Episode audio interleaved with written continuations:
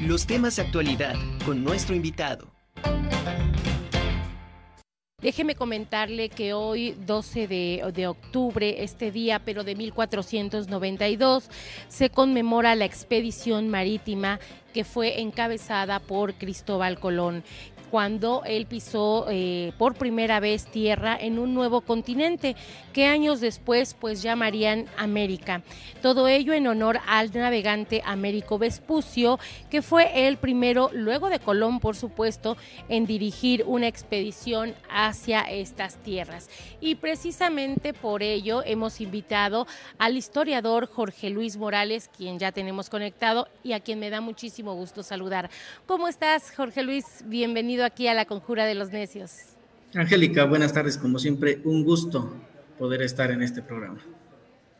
Al contrario, muchas gracias porque, bueno, tú como especialista en todos estos temas siempre nos eh, contribuyes con todos tus conocimientos y, y, sumamos con, con, todos estos temas de historia que a final de cuentas, eh, cada año, ¿no? Cada año estamos haciendo una celebración. Así es, pues mira, el 12 de octubre se ha vuelto ya un tema muy polémico, muy álgido dentro de nuestro calendario de efemérides. Eh, lo que en otros tiempos era una gran celebración, como tú bien lo has dicho, e incluso hasta hace unos años era día de asueto, el 12 de octubre, no había clases en las escuelas, eh, ahora se ha convertido más en, una, en un punto, en una fecha que Invita a la reflexión, por supuesto, como tiene que ser, como todos los, acontecimientos históricos que se rememoran, nos deben de poner en ese punto de reflexión, pero que también es una fecha ya que polariza. Por un lado tenemos los hispanofílicos que eh, consideran que sin el descubrimiento de, o sin la llegada de Colón, es mucho mejor dicho llegada, porque América estaba descubierta, ya había grupos humanos acá desde 30.000 años antes de la llegada de Colón, que aquí se seguiría viviendo una barbarie, casi, casi los corazones de los eh, eh, sacrificados por los mexicas serían abundantes y el SAT nos pediría una cuota, ¿no? Cada, cada cierto tiempo para hacer un sacrificio. y por el otro lado tenemos los indigenofílicos, los cuales consideran que antes de la llegada de los europeos a América, todo esto era un valle de, pues no precisamente de rosas, sino a lo mejor de cempasúchil, de, de y demás flores nativas de esta, de esta tierra, y que todos se querían, y entonces una idealización por absoluta de las culturas indígenas en una paz que nunca existió, en una paz que nunca existió. Entonces, eh, y esta fecha hace que cada año se exacerben estos sentimientos, ¿no? O sea, eh, hace un par de años en la Ciudad de México se retiró la estatua de Colón, ¿no? Desde el Paseo de la Reforma, en otros lugares se han retirado estatuas de, este personaje, que efectivamente tuvo muchísimos claroscuros, como cualquier personaje de cualquier época, ¿no? Porque a veces cargamos mucho las tintas hacia los del pasado y no vemos las cosas que hacemos en el presente. Y pues bueno, eso es un, ejemplo muy claro, ¿no? De, la polémica que hoy desata esta fecha. Eh, ¿Por qué se le llama, de hecho, Día de la Raza? ¿De dónde viene esta denominación? Una cosa del siglo XX, ¿no? O sea, totalmente posrevolucionaria, totalmente una cosa de llamarle, no el descubrimiento de América ya no, porque pues como les dije hace rato, no había nada que descubrir porque aquí ya había eh, eh, grupos humanos, ¿no?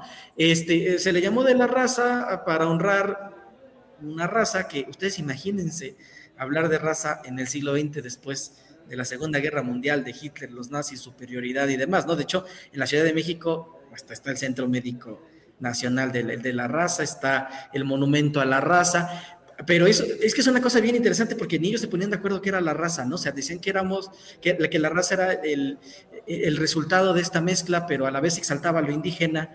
Y entonces era verdaderamente un relajo. De, a partir de, recuerdo mucho, era un niño en 1992, cuando el quinto centenario, ya se les dio por llamar ahora el encuentro de dos mundos, ¿no? Y entonces... Ajá, ese fue el otro nombre, ¿no? Que denominaron ajá, como si se hubieran encontrado la Tierra y Marte, ¿no? Entonces, este, el encuentro de dos mundos, el occidental y el americano, eh, o sea, realmente sí es eso, o sea, se encontraron dos culturas con pensamientos ah, yo cuando les explico a mis alumnos esto, les digo que, que ni siquiera tenían pensamientos tan, tan, tan, tan, tan disímbolos, ¿no? O sea, porque ambos creían en, en, una tierra rodada de agua, etcétera, ¿no? O sea, ni siquiera era tan, tan complejo.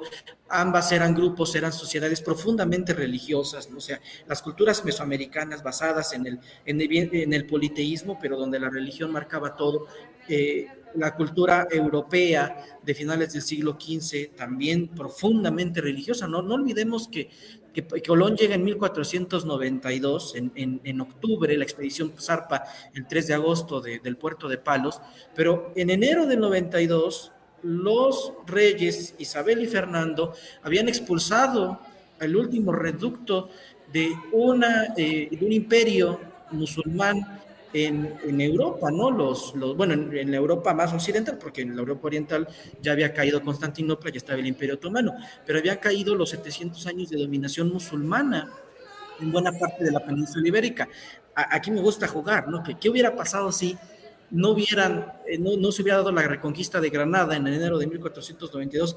Pues a lo mejor Colón hubiera venido, o a lo mejor Colón hubiera vendido el viaje a los musulmanes, ¿no? Los, los, al reino nazarí de Granada, y entonces aquí hoy este, seríamos musulmanes y tendríamos a Mahoma este, en una alta estima y demás, ¿no? O sea, son de estas, de estas cosas que muchas veces pasamos por alto por centrarnos solamente en, en, en alguna, en la cuestión de siempre, ¿no? Las tres carabelas y que le puso Salvador y que ya se lo iban, ya lo iban a matar a, a Colón el 11 de octubre y milagrosamente apareció, pero todo ese contexto de cómo estaba Europa antes de que llegaran aquí, a estas tierras, muchas veces lo olvidamos.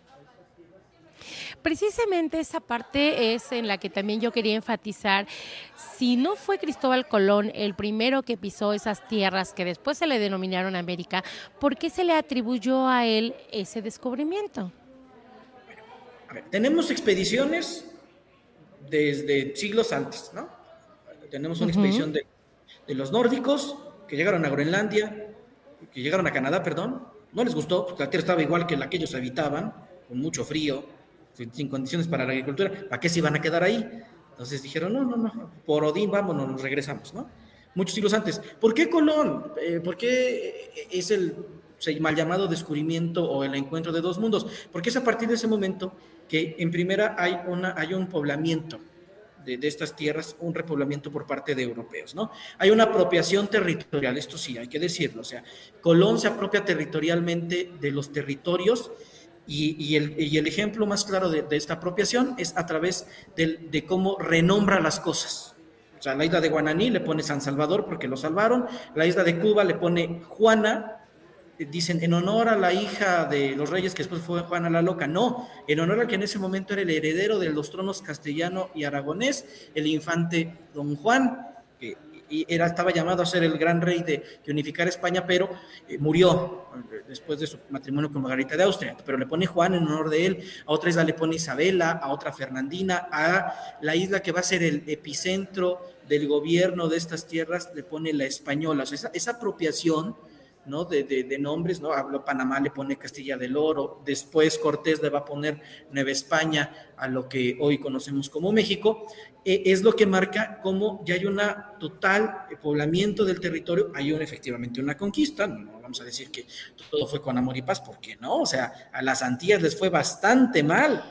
Con, con, con los primeros eh, europeos llegados a América, y por eso o sea, hablamos de que se da este, este encuentro a partir de 1492, porque de ahí para el Real, o sea, empieza también un proceso histórico que es la mundialización, o sea, se empieza a conectar todo el mundo, ¿no? Y se empieza a conectar en comunicación, en comercio, en enfermedades, ¿no? O sea, ya las pandemias empiezan a aparecer porque ya una enfermedad que surge en Europa va a llegar en barco a América forzosamente, mucho más lento que hoy, ¿no? Hoy el COVID empezó en diciembre en China y hasta marzo llegó a México. Bueno, antes tardaba meses en, en, en, llegar a alguna epidemia, incluso años, pero toda esta mundialización inició con esto. Eh, ¿Qué pudiéramos decir? que ¿Cuál es la enseñanza que nos deja precisamente todo este relato, toda esta conmemoración del Día de la Raza?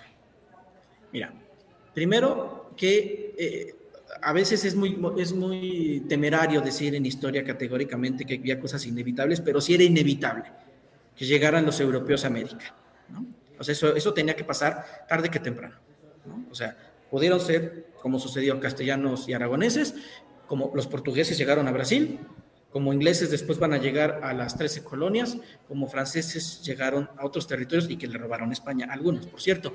Eh, que de los males el menor, es muy feo también decirlo, los españoles, después de una experiencia horrible en las Antillas que se acabaron a la población indígena, porque se la acabaron, por eso tuvieron que después traer muchos esclavos de África, ¿no? y en las Antillas hay una gran población afrodescendiente, porque se acabaron a los, a los nativos. Después tuvieron que hacer leyes para protección de los indígenas, ¿no? Para, para América. Y eso es algo que va a repercutir en, en Nueva España, también ya, o sea, sí, 20 años después de la conquista, que también llevó una merma terrible de la población indígena. Pero la enseñanza que nos dejan estos territorios es que eh, los nativos de estas tierras, después de, algunos años, y insisto, insisto, después de estas experiencias atroces y traumáticas, van a tener derechos, cosa que las coronas inglesas, francesas, incluso portuguesa, no le dieron a los nativos de las tierras conquistadas. Ellos sí los trataron con condición de esclavo. Incluso hubo un exterminio. En Estados Unidos pensemos cuánta población nativa tienen. Es, un, es un porcentaje bajísimo. En Brasil igual también tiene una población afro bastante fuerte porque llevaron esclavos porque acabaron con ella, ¿no? No con esto estoy diciendo, ay, qué bueno que España vino y conquistó, no, pero pues sí, eh, eh, tenemos, eh, a las pruebas históricas nos remitimos de que fue una conquista este, que, después de los traumas propios del proceso, se hubo una legislación. Y, y, finalmente que pues nos guste o no nos guste, somos, somos fruto de este proceso, ¿no? del mestizaje. Nuestra cultura actual es totalmente mestiza. Eh, eh, tiene rasgos americanos, europeos, africanos, ¿no? Tenemos eh, sabores, tenemos este, condimentos en nuestra, en nuestra cocina que son fruto de, de, los territorios africanos, asiáticos, ¿no? Y que es el gran, el gran ejemplo que tenemos hoy de este mestizaje total, ¿no? Es el fruto de este encuentro entre Europa y América.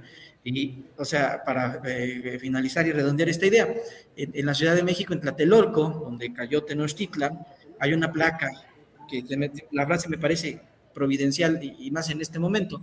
O sea, eh, cuando cae Tenochtitlan con Cuauhtémoc, dice que no fue triunfo ni fue derrota, fue el doloroso parto del mestizo de hoy, ¿no? E, este encuentro entre europeos y americanos no fue triunfo, no fue derrota, es el doloroso parto del cual todas las sociedades americanas vienen.